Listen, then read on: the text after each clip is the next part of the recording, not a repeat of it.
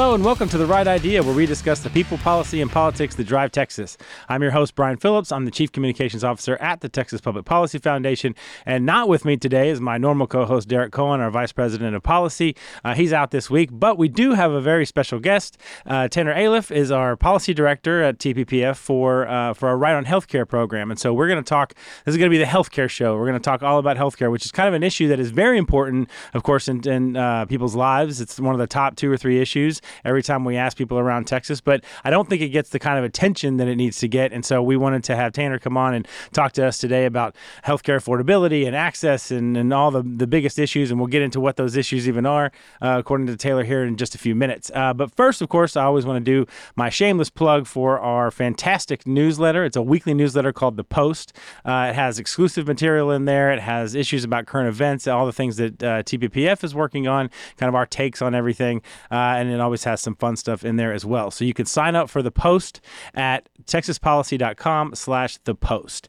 All right, Tanner, welcome to the show. Thanks for being here. Oh, thanks for having me. All right, so the healthcare show. Um, I'm just going to ask a really, really broad question. You know, let's just get into it. I know most people, when they think about healthcare, it's all about access. It's all about making sure that they have uh, the ability to get the the the you know the care that they need at the time that they need it, and then also you know affordability. Those are kind of the broad issues that we that we think about when we think about healthcare. What you know specifically are the big issues in healthcare right now? I'd probably say like number one is that people don't understand how our healthcare system works. Like, right. Whether it be like actually trying to navigate, figuring out if you need to see a proctologist versus like uh, seeing a private, like a pediatrician, people don't really know, even know the difference there. Also like the financing side too. Like if you ask, if you poll most Americans right now and you ask them, hey, do you know the difference between a premium deductible? You'll get like less than four percent of people being able to say they do. Right.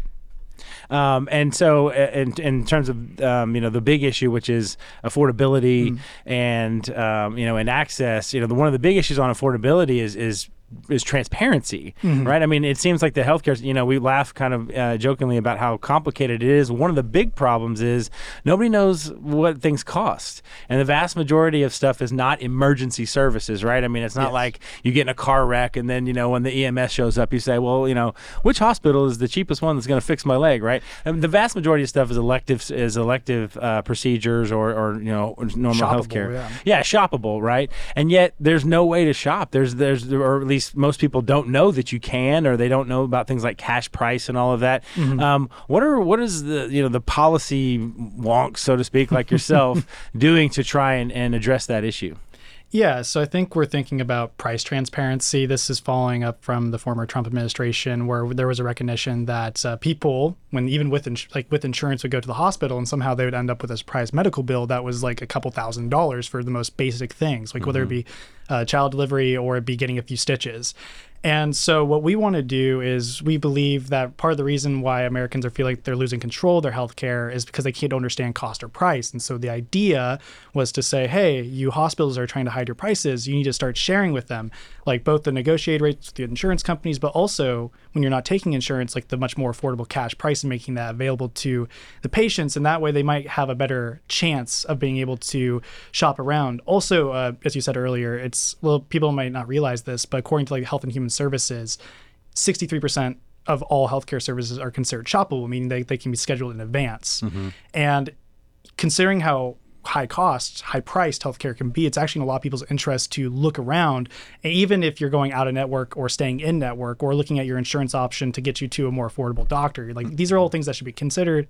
But since we kind of been pandering or capitulating our like consumer power over to a third party entity like an insurance company, people become alienated from knowing how to do that, and they're mm-hmm. not really accustomed to, to anymore. And so I think just uh, having that missing, because like if you're going to the grocery store, you know how to shop, right? If you're going to, sure. if you're looking to get a new car, you know how to ask your mechanic friend or like look at auto blogs. Mm-hmm. Healthcare, like you need M D to be able to make good decisions, but on top of it, you're also like, crap, I need this good, I need to figure out this good decision, and I also am trying not to like go bankrupt because of it. So it all feels overwhelming, and I so the idea so the idea here to kind of approach that is giving people the incentive to start shopping. There's a lot of cool stuff that we did in Texas with H B two thousand two that essentially gives you deductible credit when you're able to find the most affordable cash price. Mm-hmm. And we're also just making sure that more locations are being transparent with their prices. So th- I, I really think, I mean, this really kind of opened my eyes just a few years ago that this was even, a, that this, you know, cash price and things like that were even an option. Um, I don't think a lot of people really understand that. So I want to dig into it real quick. We're going to get to some other big topical issues that are kind of in the headlines right now about uh, Medicaid and all of that. But I, I do want to dig in this because I think it's really important for people to understand.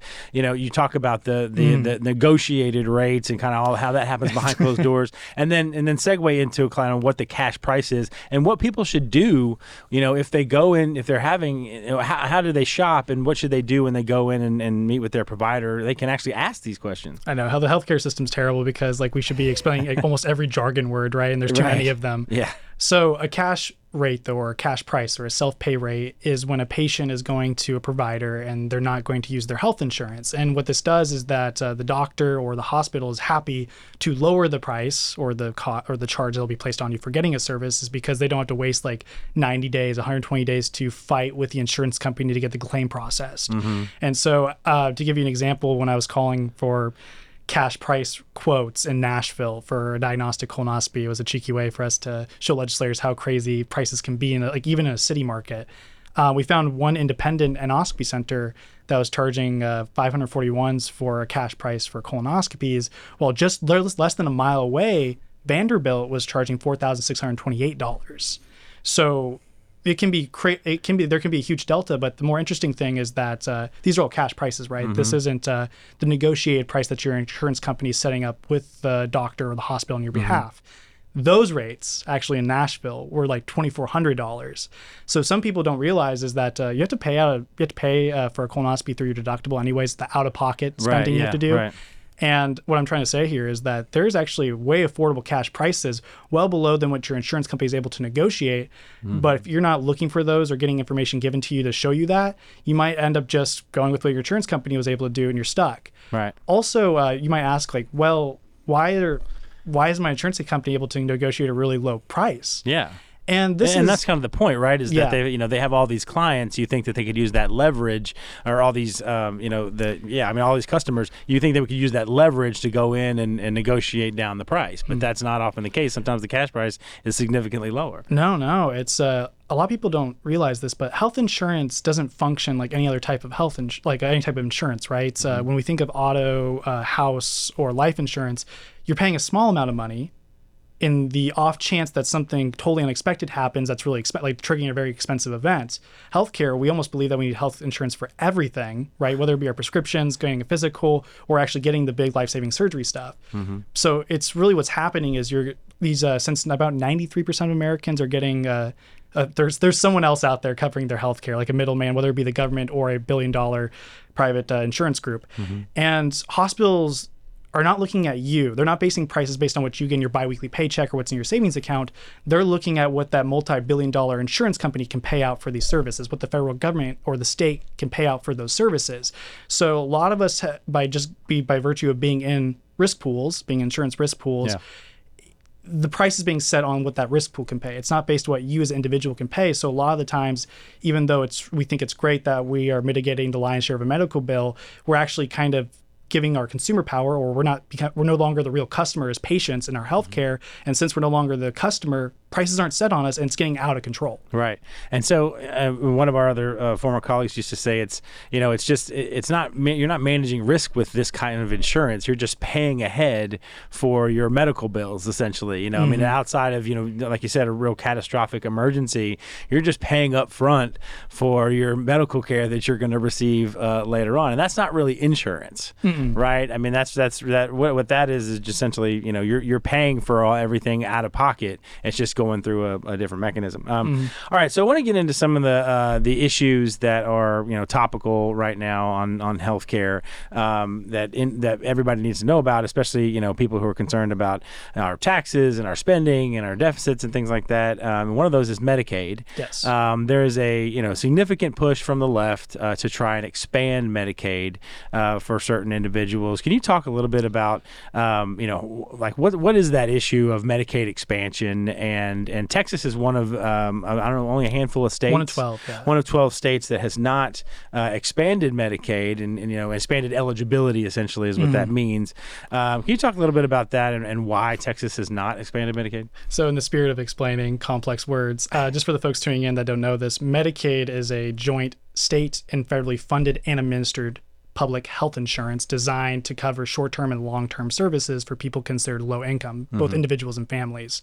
So when we talk about expanding that, uh, typically when if for these non-expansion states like Texas, those states treat Medicaid to be a true, truly like a pre, like temporary safety net, right? You're only going to be using it um, if you're having struggles getting a job that helps you get the resources to get coverage elsewhere. It's truly for like the truly needy. Right. So that's uh, what uh, disabled folks, um, uh, children, women and children, you pregnant know, women, preg- pregnant women, yeah, yep, and like then that. Also elderly folks that uh, are low income who yep. need help paying for nursing homes is typically how a lot of Medicaid caseloads will look like. And uh, in Texas, like I think only seven percent uh, are considered able-bodied folks that are on the program. Back in twenty nineteen, it's yep. changed a little since uh, twenty twenty. So which we'll get into. Yeah, which we'll get into. So expansion, right? Expansion is when your state goes, knocks on the federal government's door and says, hey, I want more money.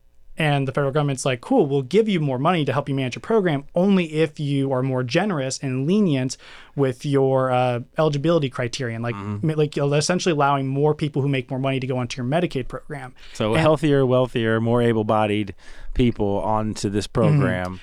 And it's uh, it's not too, it can be radical depending on which state and how far they go with Medicaid expansion. Um, but a lot of times it's like, instead of just as an individual, you know, your mo- most Medicaid programs that haven't expanded will say you can't be making more than fifteen thousand dollars a year and twenty twenty-three dollars. But now it's getting bumped up to anywhere from like twenty to p- north of that. So there is some working class people who are all of a sudden getting coverage. Mm-hmm. Um, Texas hasn't expanded. Um, which is, seems very controversial these days, is because, you know, inflation's happening. People, uh, their wage isn't going as far as they used to. And also they're scared of incurring a really astronomical medical bill, right? All the while being in a healthcare system they don't understand. So there's a lot of looking towards the government to expand Medicaid, is because when you're on Medicaid, you don't pay an insurance premium. You don't pay a deductible. You don't pay out a medical bill, right? That's uh, something that people want to get protected on. But Texas hasn't expanded, not because they don't care for low-income folks or that they want to run the risk of them uh, incurring a medical bill. They do is because they know that the way that Medicaid is built, as it is right now, has fundamental flaws, nor does it really fix the underlying issues that are making our healthcare system a disaster. So, for example, like Medi- Medicaid won't help you if you don't have a primary care doc in your county. Medicaid will not help you if you don't have a single O B G Y N in your county. Medicaid will not help you if you don't have a single hospital in your in your county. To be more blunt, Brian, like your Medicaid card isn't going to resuscitate you after cardiac arrest, or if you have a seizure. Your Medicaid card's not going to help you deliver your baby, or like uh, or things get complicated, give you a C-section, right? That takes doctors. Mm-hmm. And Medicaid doesn't create doctors, and so when if expanding it doesn't do that either. Mm-hmm. Also, doctors right now aren't taking Medicaid. More and more doctors are not taking Medicaid. Like uh, the T M A did a survey uh, a couple years ago, sixty-seven percent of Texas doctors were taking Medicaid. Now less than forty-one percent are. Hmm. And they're not doing it, again, because doctors don't like low-income folks or anything like that. They're doing it because every time they see a Medicaid individual, they run the risk of not getting paid, like losing money, because Medicaid notoriously pays way less than private health insurance. Mm-hmm. And this causes you to be treated differently, or you just lose access to doctors altogether. So expanding this program can actually put people in a bind, as well as because of the demand, because when you're on no-cost health insurance, right? Mm-hmm. Like uh, you and I might pause in our house and when we get a tummy ache because we might want to go to the emergency room at the time, because then we might be like, oh gosh, what if it's appendicitis? But since we have skin the game, right, we pay cost. Just we, chug some Pepto-Bismol. Yeah, yeah, just shove some Pepto, yeah. But we pause and we call a friend, or we call our primary care doc to ask if this needs to be escalated. Well, when you have no cost health insurance, you just go to the emergency room. And so you also notice with Medicaid expansion is that a lot of states have done this. Emergency waiting, like waiting room times have gone up. Mm-hmm. Ambulance response times are getting longer. Um, literally no cost uh, reasons for delays in care is again exacerbated. Mm-hmm. This all happens around Medicaid expansion. The other, t- I think we should say a story though too, is that it's not even just the emergency room backing up. You lose access to specialists as well. Um, and I'm I'm all saying this from a place of having been like raised on Medicaid in Oregon and Washington my entire childhood. Mm. So I understand how at first Medicaid seems like this very shiny and valuable thing that's like an asset to low income folks. But every time I didn't have to go to the emergency room, it was a disaster for me. It didn't help me. It actually put me, it made it worse off. And so when I was playing co- uh, college ball in Oregon, I tore my A C L. A week later, a really close friend of mine also tore his A C L. Just due to the way that the school had us contracted, we both went to a nearby hospital with to see a really good orthopedic surgeon. So same geography, same injury, uh, same doctor, and also the treatment plan was the same. We actually got the same uh, uh, hamstring grafts to make the new A C L. The difference was that I was on Oregon Medicaid. My friend was on private health insurance. It took me three months to get the M R I and the and the surgery finally like scheduled. It took my friend on private health insurance only a week. They only waited a week because they wanted the swelling to go down. Mm-hmm. And for the people tuning in, this should make them ask, like, why the heck did Tanner have to wait three months while he was like in a, in a financially vulnerable situation right. on Medicaid? And I actually had the same question at the time. So I asked my orthopedic surgeon, I was like, hey, what the heck, especially after week three went by and I didn't know thing was happening to me, mm-hmm. right?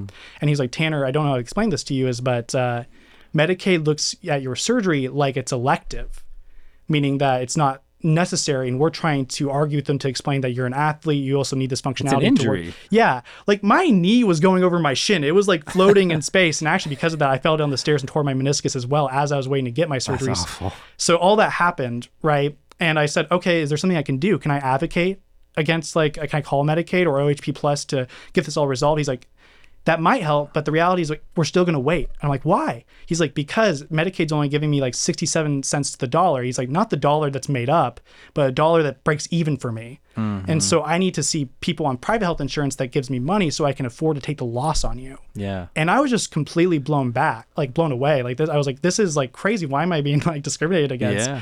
And uh, what ended up happening in the grand scheme of things was that uh, Medicaid didn't even come through for me. They denied me every step of the way.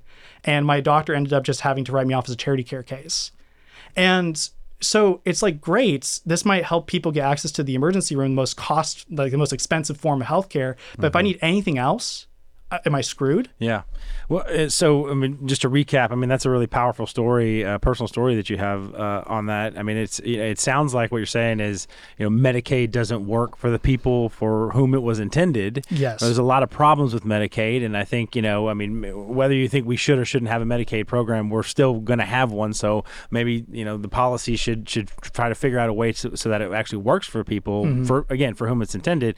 And then the idea is there that if it already doesn't work for the people, you know, who are on it, why would we add two million more Texans who are able-bodied, oh, yep. who are, you know, who, uh, again, why would we add more people to a broken program? Because not only are they not going to get served, um, but it's going to crowd out the people for whom it was intended. Mm-hmm. And uh, that sounds like the very much kind of a personal case with, or uh, that, that you dealt with specifically. I can relate. I can relate. Yeah. Um, um, okay. And so, so now that we kind of laid out the problems w- with Medicaid, and this really is probably one of the top two or three or five, you know, issues in In, in healthcare today is, mm-hmm. is, you know, how do we get access, you know, for low income people, how do we get access?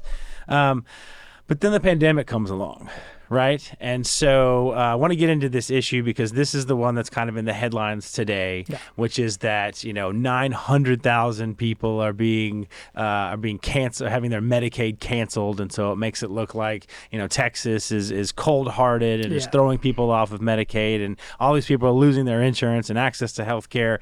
Of course, when you dig down and to get into the details, uh, that's, of course, not uh, not really the, the the truth of the of the story. But let's start at the very beginning. Okay. Let's start at the pandemic, and, and what did the, you know, at the time, the Trump administration, what did they do t- uh, to Medicaid uh, to kind of react to the pandemic? Yeah, so uh, December twenty nineteen, I think we had about three point eight or three point nine million people on the caseload. In Texas. In Texas. Yeah. And sixty-seven percent of those people were children, so family that had ch- like, like kind of like a lower income but not quite Medicaid eligible parents, but, you know, they had a kid, so they were able to get eligibility that way. So sixty-seven percent of that three point eight million were kids. Mm-hmm. Um, twenty-two percent was a mixture of people with disabilities like blindness. Uh, also, elderly folks need that are low income that needed help to get uh, coverage for their nursing homes. And the last small sliver, seven percent, was uh, for able-bodied adults or adults anticipated to be able to get a job and therefore be off Medicaid later. Um, of that seven percent, though, most are pregnant women that mm. are also getting postpartum coverage as well. Okay. Um, so that's how. So it, the truly needy, right? The tr- yeah, the okay. truly needy, or the, it, the people that, or at least a sub. The people that are going through something that's making it hard to uh, get access to a job or other resources that make them therefore eligible for another form of health insurance. So okay. it's it was designed to be that safety net for those people. That's how it functioned. And uh, honestly, that number hasn't changed for like six years. Like so, twenty sixteen to twenty fourteen, it's only bounced between four million to three point eight million. So there hasn't been a change, and that's because we had like house cleaning mechanisms, and also uh, since we recognized um, the Medicaid program to be something that's temporary, right? A lot of people that came on did go eventually get off right. because they got a new job, and that's how it functioned for a long time. And this is an important point I want to jump in before you tell the rest of the story is that is, is that um, every year the folks at H H S C, the the department here in Texas, yes. they go through the roles and they do an audit, so, so to speak, and, mm. and tell you'll tell us about that, but basically ensure that the people who are getting Medicaid services or getting Medicaid benefits are actually eligible. So every year they go through and they, you know, do an audit to make sure that people who are getting it are actually deserving of it, which of course, you know, preserves the program for the people for it was intended. So, so take us through the what happened with the pandemic after that. Yeah. So the pandemic happened, scary things, stuff was shutting down, people were losing jobs. I think Congress recognized that, and so Congress decided, like, hey, let's create the Family First Coronavirus Response Act, which, you know, was the advent of stimulus. Stuff, but there was a really important couple paragraphs in that bill that said, hey, states, if you agree to take more federal money and not disenroll people from your Medicaid program, so the ending of that, you know, that annual renewal that you were talking about, mm-hmm. you can get access to those funds. And so you only get access to the funds if you stop looking to see if people are eligible. You can monitor, but you can't actually disenroll, no matter what. Okay, no matter what. Even it, if you find that they're ineligible, you, you can't. Yeah. If, say they got a job and they have insurance now, you still can't disenroll them from Medicaid. So if people they could die or dip. If they move out of the state, yeah, yeah. Okay. If you're, they die or move out of the state, yeah, it gets that extreme. And so, uh, so as long as you're accepting the, what's called the federal uh, Medicaid assistance percentage, you cannot, or the, the increased amount, you can no longer disenroll people. So it was called the continuous enrollment rule. Uh, President Trump signed it into uh, law. But the interesting thing about it too was that it wasn't tied to a de- like a definitive end date. It was mm-hmm. actually tied to, for tied to the public health emergency. So as long as the public health emergency was going on, uh, the continuous enrollment rule would still stay alive. Mm. And you know, even I feel like in twenty twenty-two, a lot of us were like, oh, things are opening back up, shops are coming back together, people are finding new jobs, things are actually turning ahead, unemployment's going down. Mm-hmm. But uh, I think a lot of people that were that signed up for Medicaid at their wor- at you know the country's worst. Yeah. We're still on, even though they might have had their lives changed for the better. I mean, in fall of twenty twenty-one, Texas was already back to pre-pandemic employment levels. I mean, yeah. twenty twenty-one. Yeah. So the public emergency was was over. I know. Like, I believe in the middle of twenty twenty, uh, we saw Texas had a twelve point six unemployment rate, which translates roughly into about three point three or three point five million Ameri- mm-hmm. like uh, Texans didn't have a job. Yeah. So it means, and a lot of them ended up actually enrolling onto Medicaid at the time. Uh, to give you an idea, as I said, right, six years before the pandemic, Medicaid only changed about two hundred thousand people at a time. It stayed between three point eight and four, uh, four million people. But all of a sudden, you know, when we hit twenty twenty, in a span of like two years, the Medicaid caseload expand, like increased by thirty percent. It went from like four million people to six million people. And I don't think a lot of people realize like the stress that causes on a system that wasn't designed in the first place, mm-hmm. especially with no doctors seeing the, like, you know, two thirds of doctors not seeing those folks, right? That, that what that creates and what that does to children, people with disabilities, right, pregnant women. That's just what we said, folks. crowding yeah. out the folks for, for whom it was intended. And then the Biden admin, Biden administration makes it worse by extending the, the public health emergency. Yeah, and also like a lot of people that signed up for twenty twenty when the continuous enrollment rule was going on, and you know, as Biden and keep kept extending the P H E, those people that were new to the Medicaid program were accustomed to the real no process. They didn't realize that H H S C could like say, hey, there's an anomaly in your data and we want to make sure you're still at the same address. A lot of these people didn't realize they had to like give new information to H H S C saying, hey, I'm moving locations, I'm still poor or I'm still low income. Mm-hmm. Can like make sure that I'm still like I'm still good.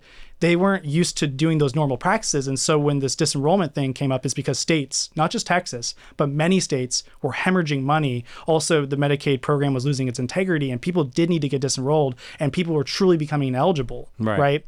So it's becoming this huge mess, yes. right? And then finally, the Biden administration um, ends the public health emergency, I think, or, uh, earlier this year, yes. I think is when it happened. And that's when that's when all kind of the the dam starts to break a little bit on some of this stuff, because H H S C, again, the, the state department here, um, the department uh, that handles healthcare here in Texas, starts going back to its normal procedures of evaluating whether or not people are actually eligible for the program. And that's when it starts to look like they're cutting everybody off of Medicaid and so on. So take us through that. Yeah, so I think a lot of Medicaid recipients that signed up between twenty twenty and twenty twenty-three, again, they weren't used to all these processes, and they thought, since it was kept getting, like the the P H E kept getting extended, that they were going to have Medicaid forever. Yeah, sure. But all the states, ask any state Medicaid director, everyone knew that this was a very temporary measure. They're just shocked that it went on for so long. But there was a lot of preparation in the works. And so there was a lot of monitoring and figuring out, like, for example, like, hey, have you not filed a Medicaid claim in the last thirteen months? Because if you haven't, that's probably telling us that you are, you got a job and you're probably get, or getting private health insurance, and right. you cannot be lo- no longer on the Medicaid program because we're losing money per head. And it's also exacerbating wait times at the emergency room for the people right. that are truly still eligible. Right.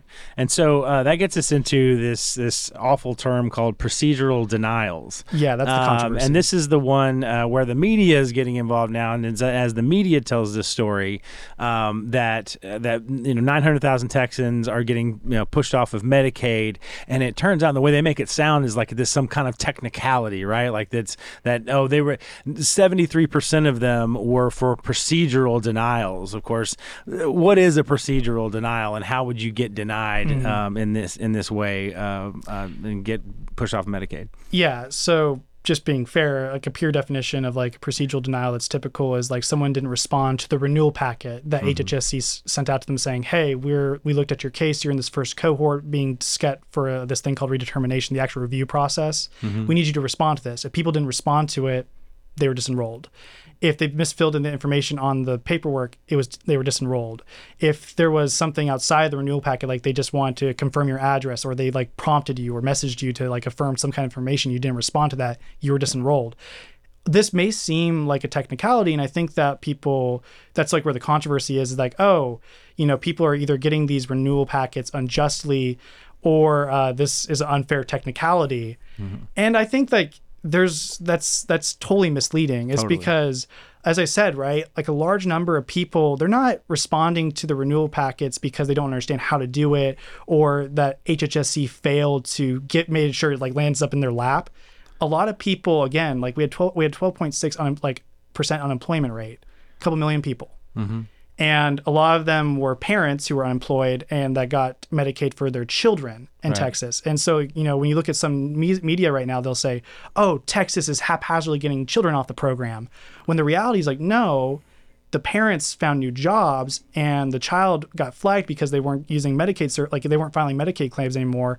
And they got pinged, and the parents were kind of scared of fraud, or they just didn't really care because they were mm-hmm. getting private health insurance, and they didn't respond. Right, and so so they get the pat. They're you know, you said twelve percent unemployment, and then it goes down within a year. Yep, it's back to five or four percent, or, or, or wherever it was, and so that's a ton of people that now have jobs and, and most likely have access to employer-based uh, uh, health insurance, and so they get the Medicaid packet that says, "Hey, can you fill this out to keep Medicaid?" And they're like, I don't need Medicaid. And yeah. so they don't fill it out. And so that person would then get a procedural denial because they didn't turn in the packet. And that's what the media is looking at and saying, oh, you're kicking all these people off of Medicaid and they're not going to have access to insurance, when in fact, the, uh, the opposite is true. Most of these people, and we'll get into this in a second, but most of these people do have access uh, to something other than Medicaid because the economy was coming back. Yes. And another annoying thing about all this is I think a lot of people are kind of saying like there was something wrong with H H S C, like the way that they were handling this I T process and automating like uh, the release and forwarding of this renewal pack information to people.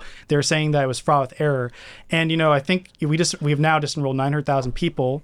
ninety-five thousand people were disenrolled erroneously because they were actually still eligible. Mm-hmm. And a lot of people might be guffawed. It's like, oh, like if they were disenrolled wrong, is how can we trust the rest of these? And I was like, go ahead. Talk to any other state Medicaid director right now, and all of them, left or right states, will tell you that it was a monster to mm-hmm. work with C M S. Like, they were planning and they were getting ready to make sure this thing went smoothly and that people would be like forwarded to the right locate, like to the right places afterwards they were disenrolled. But C M S kept changing like the methodology, how you're supposed to conduct the redeterminations, how you're able to start looking at your entire caseload. It was in flux, and like that, and the, also, you know, while the pandemic was going on, it's not like uh, H H S C was getting more in-state employees to help them, so they right. were short-staffed, and they had to deal with this really complex uh, C M S who was trying to tell them what to do, and it kept changing, and there was just such like lack of consistency, it begat a lot of chaos. But every state right now Mm-hmm. is operating with about a ten to nine percent error margin. And that tells me it's like it's not confined to just Texas, right? It's not just H H S C's fault. Right. It's the way that C M S has been interacting with multiple state Medicaid programs. Mm-hmm. And if all these states have like that error margin, how can we just sit here and pretend it's all Texas's fault? Right, exactly. Um, I want to get to, because we have a few minutes left, I want yep. to get to the study, the Urban Institute study yes. slash uh, Paragon. Uh, what did what, what they had a study that looked at the um, the the uh, eighteen million people mm-hmm. who who projected uh, projected eighteen million people who were on Medicaid who would then get um, um, essentially disenrolled because they're no longer eligible for, uh, for Medicaid. What did they find out about those eighteen million people? So the Urban Institute found some interesting data. It was kind of funny. They weren't actually trying to say this uh, in a way that uh, made it non-existential, but uh, the Paragon Health Institute and Urban Institute found out of the eighteen point four something million people that were projected to get disenrolled off Medicaid across all the states, that ninety-nine percent of them were, e- were either going to be getting health insurance from a new employer, private health insurance, or they'd be eligible for an alternative coverage program or Obamacare, like with a tax credit to like pay your premium. Mm-hmm. And also there was an appeals process. So for this one percent or the very slim margin that we were seeing of people that were erroneously disenrolled because of the chaos of the I T process, like everyone w- one way or another was going to be getting healthcare coverage after getting disenrolled. And it kind of like is like the epitome or like the protest against all the stuff that we're seeing in the news is like, yeah. oh, this the states are going to make all these people uninsured. It's like, no, they have ample resources to go. Also, you know, as we said, like, like the ninety-five thousand people here in Texas that mm-hmm. were wrongly disenrolled, they were quickly sped through the appeals process and they got back onto Medicaid. Right. And also like a lot of states prepared that appeals process knowing that they'd rather like make sure that there's a like a rec- action, an action of recourse for these people that got stuck with an I T issue. Yeah. And that they could make sure that they weren't going to be uninsured. But the point being is like all these people, like everyone, we were all scared and freaking out like, oh my gosh, we're going to leave our most vulnerable population or like these people in this like Medicaid gap out to the wolves. Mm-hmm. And no, they have tons of ample resources that I would just say it's like instead of like bashing on every state Medicaid program that makes you upset, it's like we should be focusing on helping these people find that next uh, next step. Yeah. Right. So just, just to recap that, of the people that, that were uh, projected to get uh, disenrolled, the vast majority of them, ninety-nine percent of them, would have access to some other kind of health insurance like Obamacare or or health in, or uh, employer-based uh, health insurance. And the folks that were erroneously uh, taken off or disenrolled from the program were then uh, had an appeals process and they quickly got back on. Of course, those two facts are not things that you would read uh, in the Texas media because uh, they contradict the the narrative that you know that that Texas policymakers is yeah is a monster is is uh, mean spirited and, and throwing people off of Medicaid or leaving them in the lurch. Um, okay, so now that we've debunked that, uh, I, I definitely want to we we definitely try to, to end on a positive note.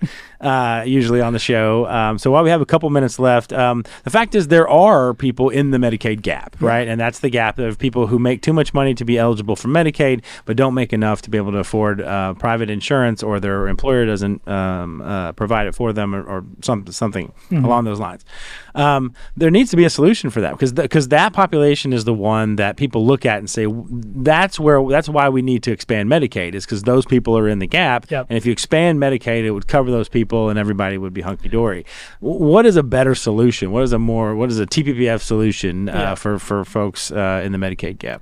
Those people are like the future of deciding how American healthcare and Texas healthcare is going to look. Like the more that these people feel like they need not like have the government intervene on their behalf, that's a better world that we can live in with. Uh, like health coverage and the healthcare system. Mm-hmm. So th- we should be thinking, and like this whole event with Medicaid disenrollment was the perfect catalyst for us to talk about another another safety net. But not a public safety net, a private safety net, actually supposed to be given to us through nonprofit hospitals, mm-hmm. A K A charity care. Okay. And charity care is a thing since uh, nonprofit hospitals, uh, when they incorporate and they're deciding to become nonprofits, they get these giant tax exemptions, corporate, uh, real estate, like property, mm-hmm. um, fran- uh, sales, franchise tax, big, big monies. It comes out to be about twenty-eight billion dollars in annual value. And it's increasing. Just in Texas or? No, that's across, across the nation. twenty-eight billion dollars? Uh, yeah. Texas, so though, we have a, we contribute a couple billion dollars of value yeah. there. So huge tax credits for, for being a hospital. Yeah. And you only get those tax exemptions you're en- because you're entering into a social contract saying, hey, these tax savings,